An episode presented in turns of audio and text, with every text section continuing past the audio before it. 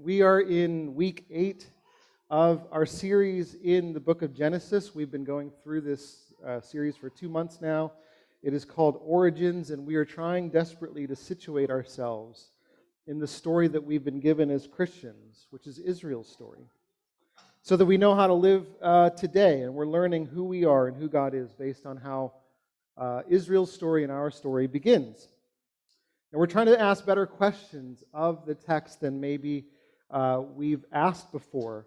Questions like what and why rather than just how and when. Hoping that we're going to get better answers than maybe we're used to getting. And we're diving deeper on Wednesdays at 8 o'clock. I say this every week. Come join us. Uh, it's on Zoom. If you need the details, come and talk to me afterwards. Today, what we're going to discover is that, um, you know, we talked about Genesis 3 the last two weeks, and we described that event as the fall. But what we're going to see today is that the fall doesn't just happen in Genesis 3, it keeps happening. The struggle for power that Adam and Eve fall into gets amplified and extended through their children. The fall keeps happening. We keep falling. And we're going to see the results of that uh, today. So we're going to be in Genesis 4, verses 1 to 17. You can follow along in the Bibles that we have under the seats if you like. Just start at the beginning and go to chapter 4, or you can look it up on your phones. And, and what I want to do as we uh, go through is I'm going to highlight specifically some of the names that are used throughout the story because they're going to become important later. Okay? So I'm trying to connect the dots for us a little bit by adding some background to some of these terms that we might be familiar with, but are actually pointing to something that we may not have seen before. Okay? All right, Genesis 4, verse 1. Adam knew his wife Eve. Let the reader understand. We have kids in the room.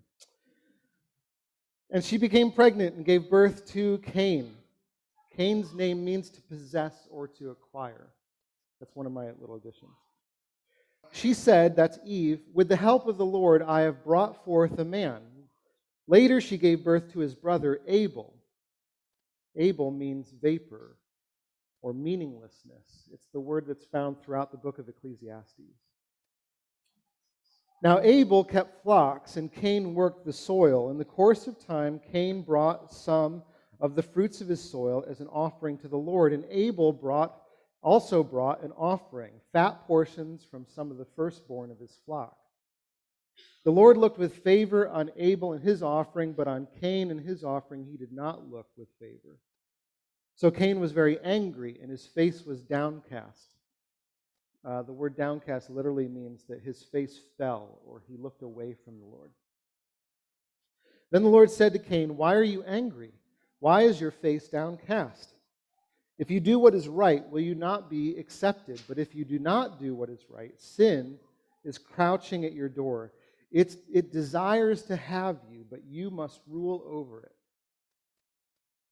Now Cain said to his brother Abel, Let's go out to the field. And while they were in the field, Cain attacked his brother Abel and killed him. Then the Lord said to Cain, Where is your brother Abel? I don't know, he replied. Am I my brother's keeper? The Lord said, What have you done? Listen, your brother's blood cries out to me from the ground. Now you are under a curse and driven from the ground, which opened its mouth to receive your brother's blood from your hand. When you work the ground, it will no longer yield its crops for you. You will be a restless wanderer on the earth. Cain said to the Lord, My punishment is more than I can bear. Today you are driving me from the land. I will be hidden from your presence. I will be a restless wanderer on the earth, and whoever finds me will kill me. But the Lord said to him, Not so. Anyone who kills Cain will suffer vengeance seven times over. Then the Lord put a mark on Cain so that no one who found him would kill him. So Cain went out from the Lord's presence and lived in the land of Nod. The Nod means adrift or wandering. East of Eden. Cain knew his wife, and she became pregnant and gave birth to Enoch. Cain was then building a city, and he named it after his son Enoch. Let's proclaim some good news right out of the gate, shall we? The good news that we proclaim today is that the worst thing that you have ever done is not enough to halt God's love. Even in the moments of our greatest guilt, when the consequences are too much to bear, God comes to us to help us make sense of our reality.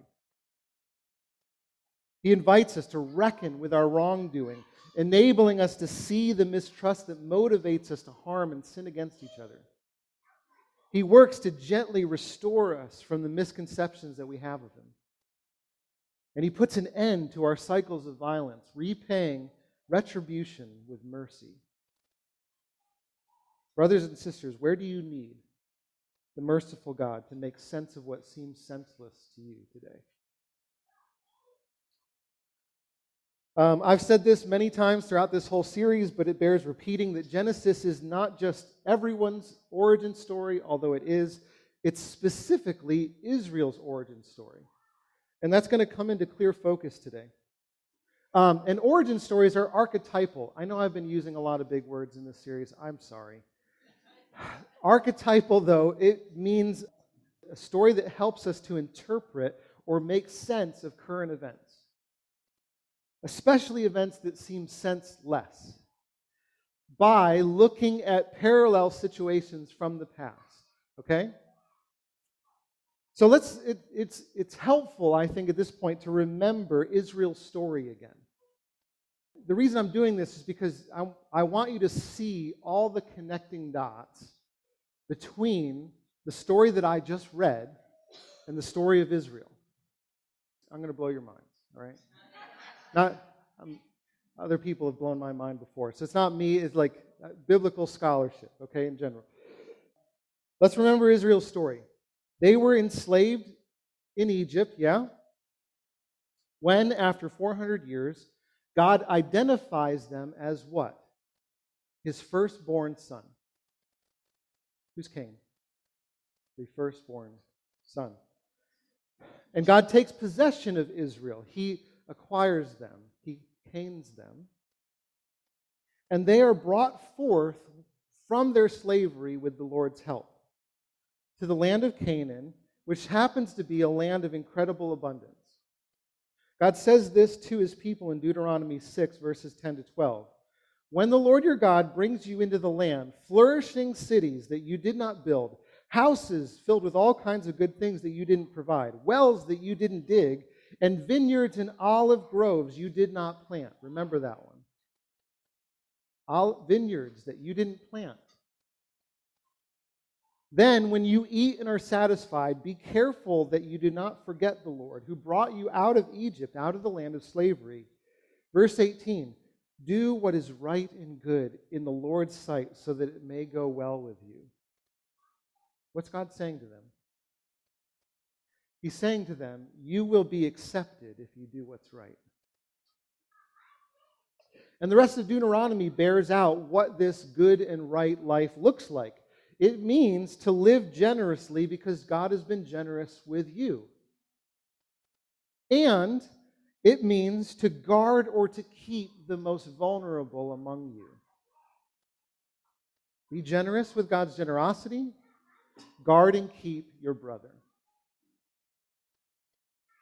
If I had more time, we would go through the entire book of Deuteronomy and show all the ways that God connects the treatment of people in and around Israel to the fact that they were actually given abundant opportunity and resources.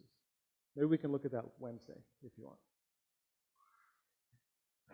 And the prophets reveal, if you, if, if you read any of the prophets later on in, in Israel's history, that over time Israel missed the mark. Right? They missed the mark of their responsibility and they turned their faces away from God. They mistrusted his goodness and his abundance, and they turned themselves to false gods that led them to treat both the poor and the marginalized, brothers and sisters and outsiders, with violence. They treat these people as if their lives are expendable or meaningless or a vapor. Abel, in the pursuit of their own well being. And the result is what? Exile. They are expelled from the land that God gave them, and they wander where? East. To a city where they're tasked with rebuilding their lives under the, the, the threat of Babylonian power and an uncertain future. And yet, despite pushing past the, God's warnings and inheriting the consequences of their choices, God promises that his protection and his blessing go with them. In fact, one of the if you know any verse from the Old Testament, you know Jeremiah 29:11, which says, "I know the plans I have for you," declares the Lord, plans to prosper you and not to harm you, plans to give you hope and a future. Who is this declaration of hope given to? The people who've been driven from their land and are now living in exile. In other words, God places a mark on his people to protect them in their moment of greatest vulnerability and guilt. You see all the dots? Are they firing? Are they connecting for you? Cain's name means acquired, which is what God did for Israel. Both are firstborn sons, both given generosity, both withhold generosity, both treat their brothers' lives as dispensable. Both are pronounced guilty, both are removed from their homeland, both become wanderers traveling east. Both, even though all this is true, continue to be under God's covenantal love. Cain and Abel is an encapsulation of Israel's entire history in 17 verses.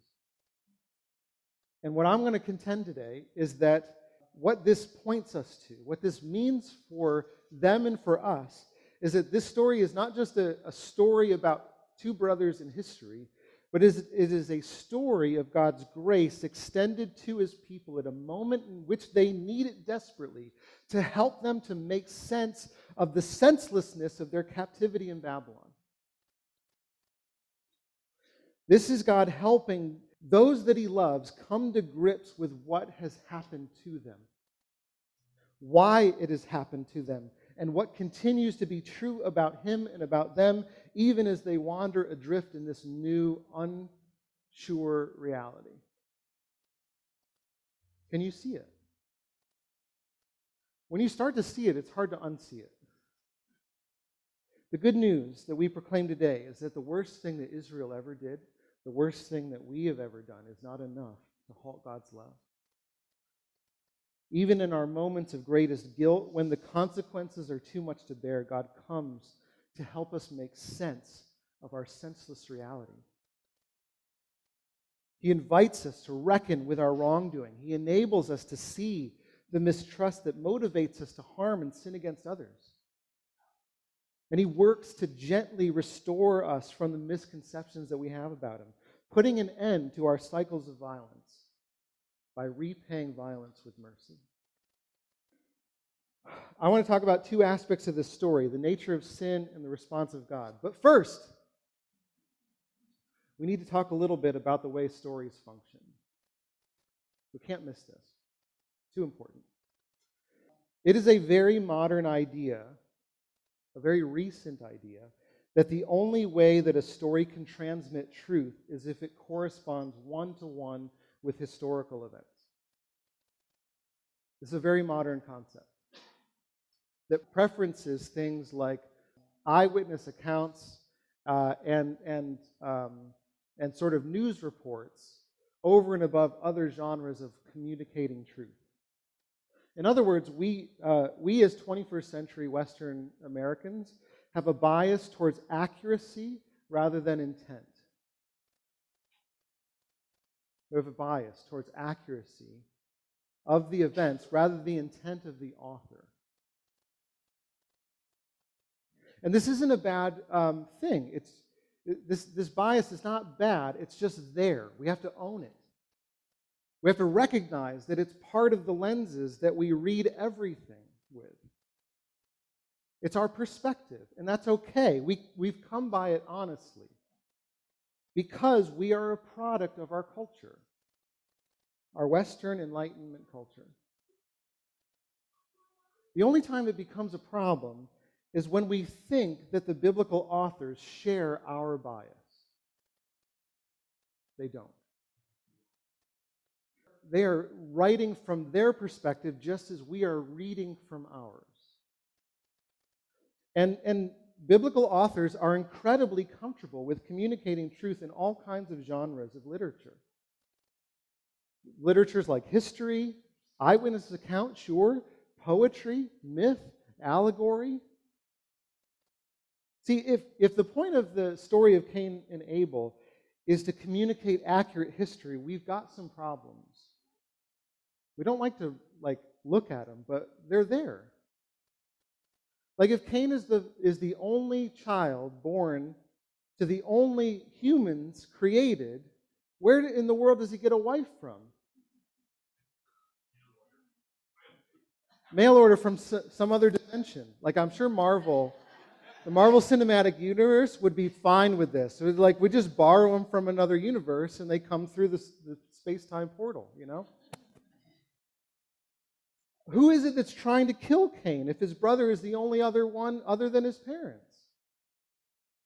What is this city that Cain travels to and helps to establish? You know what I mean? Like, there are all these loose ends in the story. If the story is about um, historical accuracy. But, but to, to, to see it through that lens, through our modern bias, is to miss the point.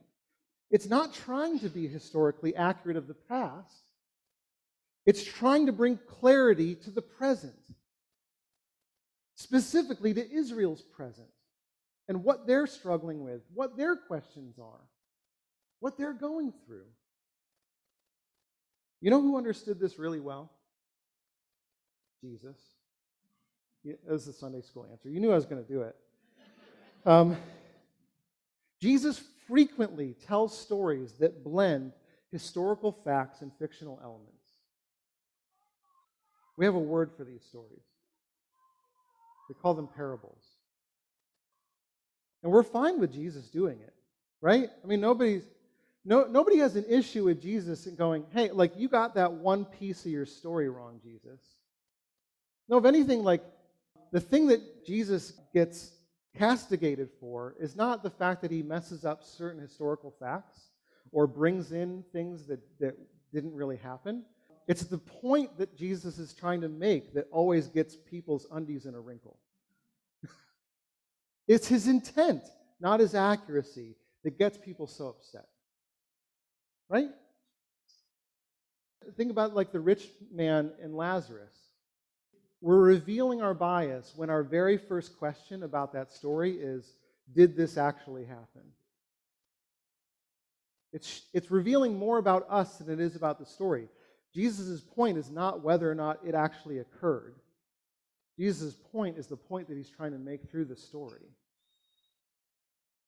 Where does Jesus learn this storytelling technique from? He learns it from the Jewish biblical authors that he, as a rabbi, would have been an expert on. Yeah? See, if it's true, and we believe that it is, that Jesus is the best picture that we have of God, then it follows that this way of storytelling is the way that God has chosen to work, not just in Jesus, but throughout the, the history of God working with, in, and through his people.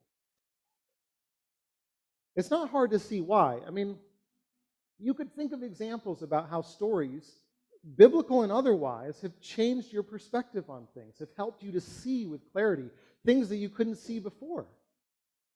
Right now, uh, Mandy and, and our oldest um, just wrapped up a, a book on bullying, school bullying. And it was about two kids that like don't get along, and they're very different from one another, but they find out that they're both undergoing this sort of bullying at school, and this like brings them together and unites them.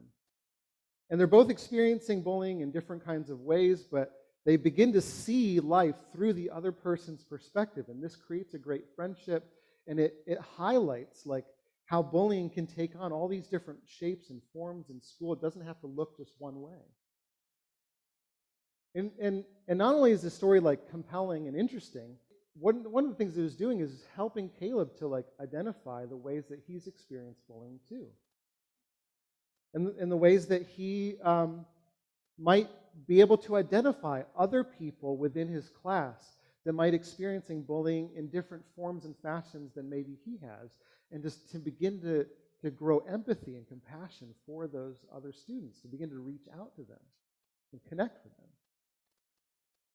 So this is what stories do. Stories are, are meant to do this. They help us to make sense of seemingly senseless events. They help us to connect the dots, to identify with people in the story, even to be able to, to name and own our own failures and transgressions, to come out from under uh, shame that may be keeping us from experiencing connection and community with each other with God. In other words, God meets us in and through stories. And this story says to Israel, as it says to us, that the worst thing that you have ever done cannot halt God's love for you. That even in the moments of greatest guilt, when the consequences of your sin feel too much to bear, God comes to you to help you make sense of this reality. He invites you to, to own your wrongdoing, yes, but He enables you to see the mistrust that motivated you to the wrongdoing in the first place. And He works gently to restore you from the misconceptions that brought about it all together. Putting an end to our cycles of violence by extending mercy. Brothers and sisters, where do you need this merciful God to make sense of your reality today. All right, I, I promised two aspects of the story. I'm going to give you two aspects. I'm going to try to be brief, okay? The nature of sin and the response of God. I know I used those headings a couple weeks ago, but again, this is meant to be like a second fall narrative. We're supposed to see it this way that this is an extension in the sense of what happened to Adam and Eve. So, the nature of sin. Genesis 4 is the first time that the word sin appears in the Bible. So we're supposed to like pay attention here. Literally the word sin means to miss the mark. Maybe you've heard that definition before. To miss the mark. It's like a, an archery term where you're supposed to hit the mark and you missed it. Yeah? You, you fell away from the mark. But oftentimes we frame uh, this idea of sin as missing the mark of perfection. That in a sense, we're like, we're supposed to be perfect beings, and we've fallen short of that perfection, and so we're guilty by missing the mark of perfection. When I think in reality, sin is actually to fall short not of perfection, but of purpose. Human beings have a function. We are image bearers, which means we are supposed to reflect the authority and the goodness of God.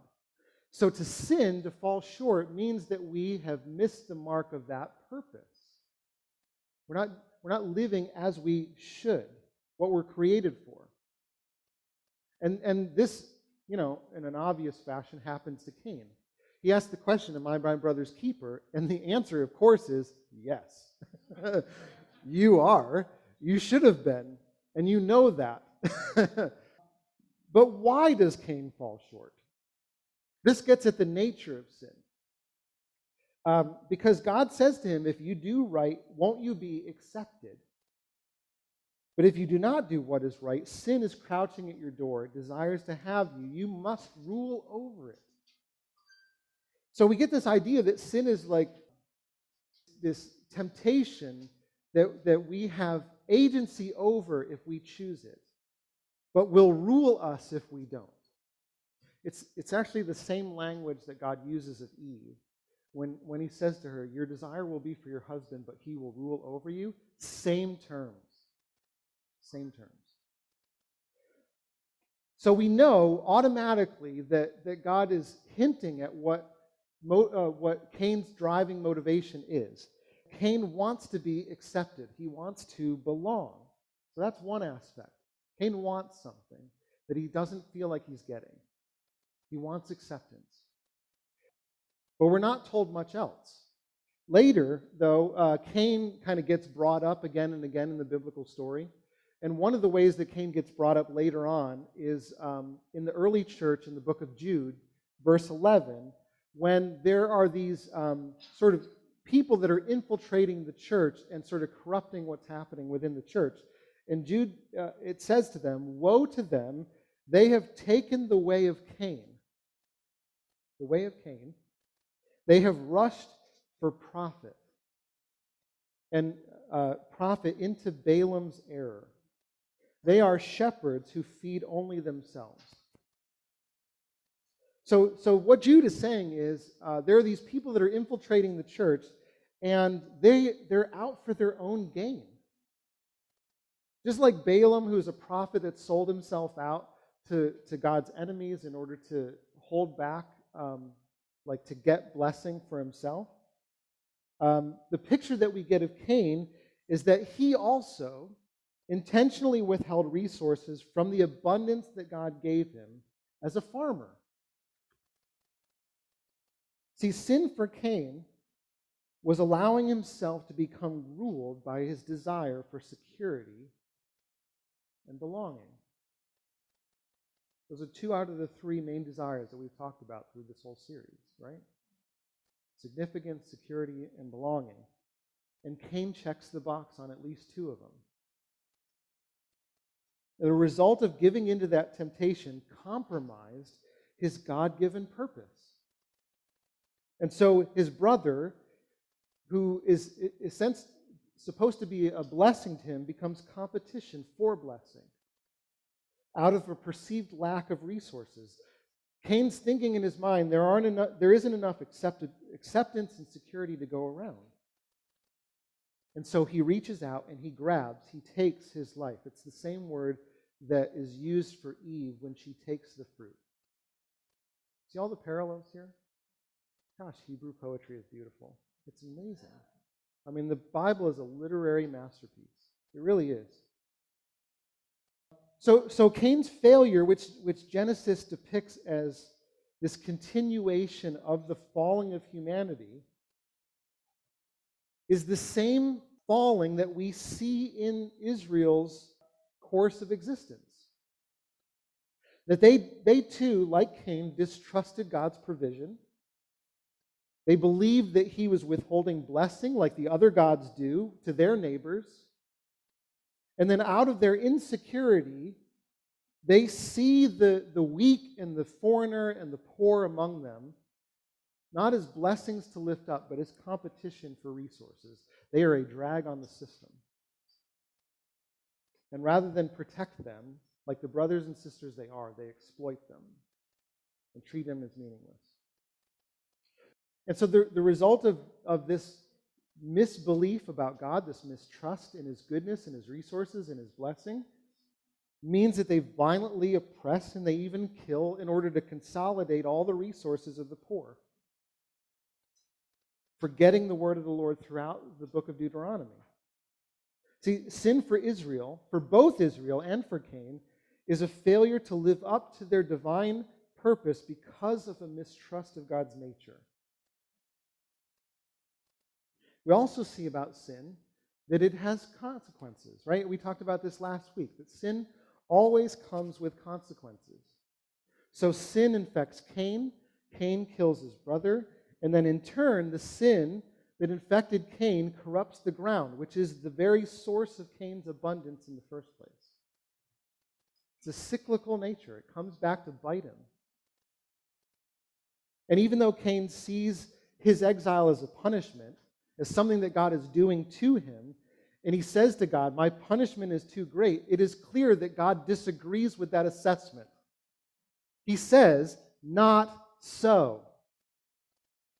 See, we often think of sin as deserving some sort of additional punishment in addition to the sin. That God somehow, when, when, when we sin, goes, oh, well, the consequences aren't enough. I'm going to add punishment to sin in order to make them really sorry. That's Cain's assessment of the situation, and God vehemently disagrees with him.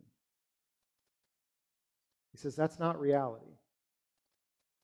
What happens to Cain is a consequence of his choice.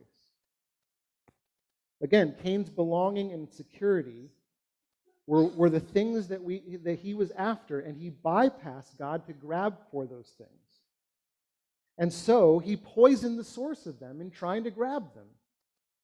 The fruit that looked good to his eye and pleasing to, to, to, to gain what he was after turned into a fruit of poison when he grabbed for it. And he goes away from the presence of God, not because God can't look him in the face, but because he can't look God in the face anymore. You see it. Nothing has changed about God's disposition towards Cain. It's Cain who's unable to receive the forgiveness and healing that he needs to in this moment. And so his consequence then is the same consequence as it is for Israel. He's expelled from the land, which God tells uh, Israel when they are exiled is now going to lie fallow for at least one generation because it needs to recover from 400 years of injustice. You see it? The land is poisoned because of Israel's transgression. It's not because God wanted to punish them, but it's because the land itself was crying out for rest and redemption from the sin that it was subjected to. Friends, we see this throughout Scripture. Sin is its own punishment. God does not want to add punishment to your sin. He wants to rescue you from your sin and the punishment that you inflict upon yourself by choosing it. Sin is like a disease, it's like a poison that we've drunk that infects every relationship. It alienates us from God and from each other and from the earth itself, from our very purpose as image bearers. And like Cain, we often ascribe the consequences of our choices to God, and we say, You did this to me. But this is not reality. The good news that we proclaim today is that God does not want us to experience the full weight of our sin. He is not like other gods. The worst thing that you've ever done is not enough to halt his love for you. And even in the moments of your greatest guilt, when the consequences are too great to bear, God comes to you to help you make sense of your reality. And He invites you to reckon with your wrongdoing, to enable you to see the mistrust that motivates you to harm yourself and to harm others. And He works to gently restore you from the misconceptions that you have about Him, putting an end to the cycles of violence by extending mercy. The nature of God, and then we're going to respond. Again, Israel is, um, we've said this before, but when they are in exile in Babylon, Israel is awash in other gods. They are surrounded by the cultural gods of Babylon. Um, they have the gods of other ancient Near Eastern cultures sort of ringing in their ears. And these gods are violent and vindictive. They're vulgar, vicious, I'm sure there are other V words. I just can't think of them right now. But Yahweh, their God, is not like these other gods. Our God is not like these other gods. So there's all these parallels. Other gods, they require payment for blessing. You need to placate and appease them in order for the abundance to flow. But in this story, the brothers are given gifts of abundance out of what God has already provided. And they give gifts back to God out of gratitude, not obligation. Other gods punish those who withhold their worship. But this God is more concerned about Cain's anger than his gift. This God comes not to exact payment, but to help unpack misplaced desires and misconceptions.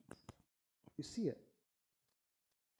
In other ancient Near Eastern cultures, it was common to mark a guilty person with a tattoo as a sign of their guilt.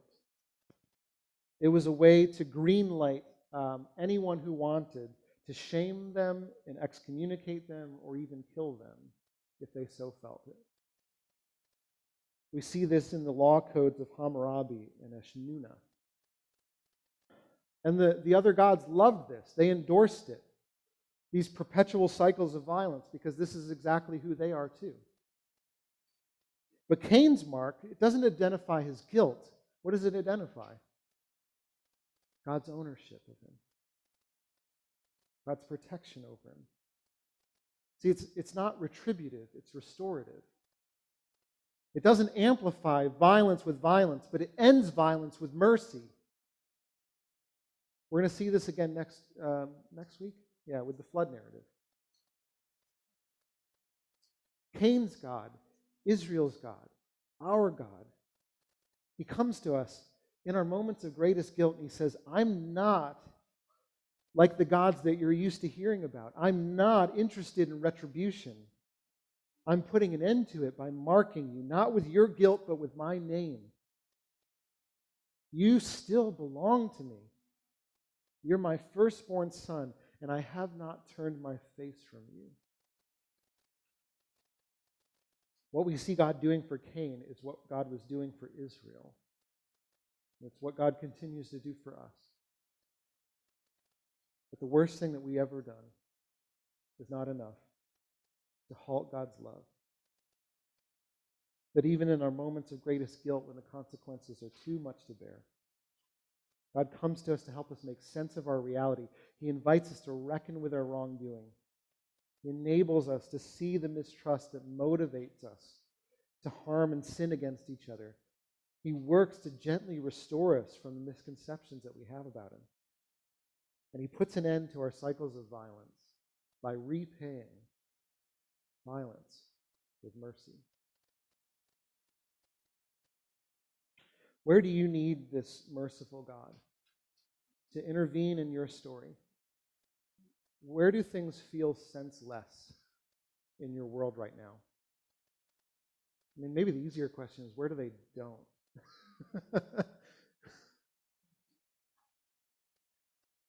where are you full of questions, though? Full of anxiety, full of e- uneasiness, full of shame, full of guilt, full of wanting to hide, full of wanting to cry, wanting to run. I imagine for many of us, the things that seem most senseless are the things that are like external events. It's been a hard week for the world, full of what seems like senseless violence, with very little ability to do anything about it. I know mm, for myself, I'm struggling to reckon with how in the world this could happen in the 21st century. And we want to like I, I felt this deep need, like reading this story, to like I want to be my brother's keeper, but I don't know how. Do you feel that this week? Cr- I'm just crying out for justice, justice, justice, God. For some of us, though, it could be internal realities that don't seem to fit. We wonder why we act certain ways in certain situations, why we respond with anger or sarcasm or defensiveness when something is said or done to you. We wish we knew our hearts better, but it's a mystery to us.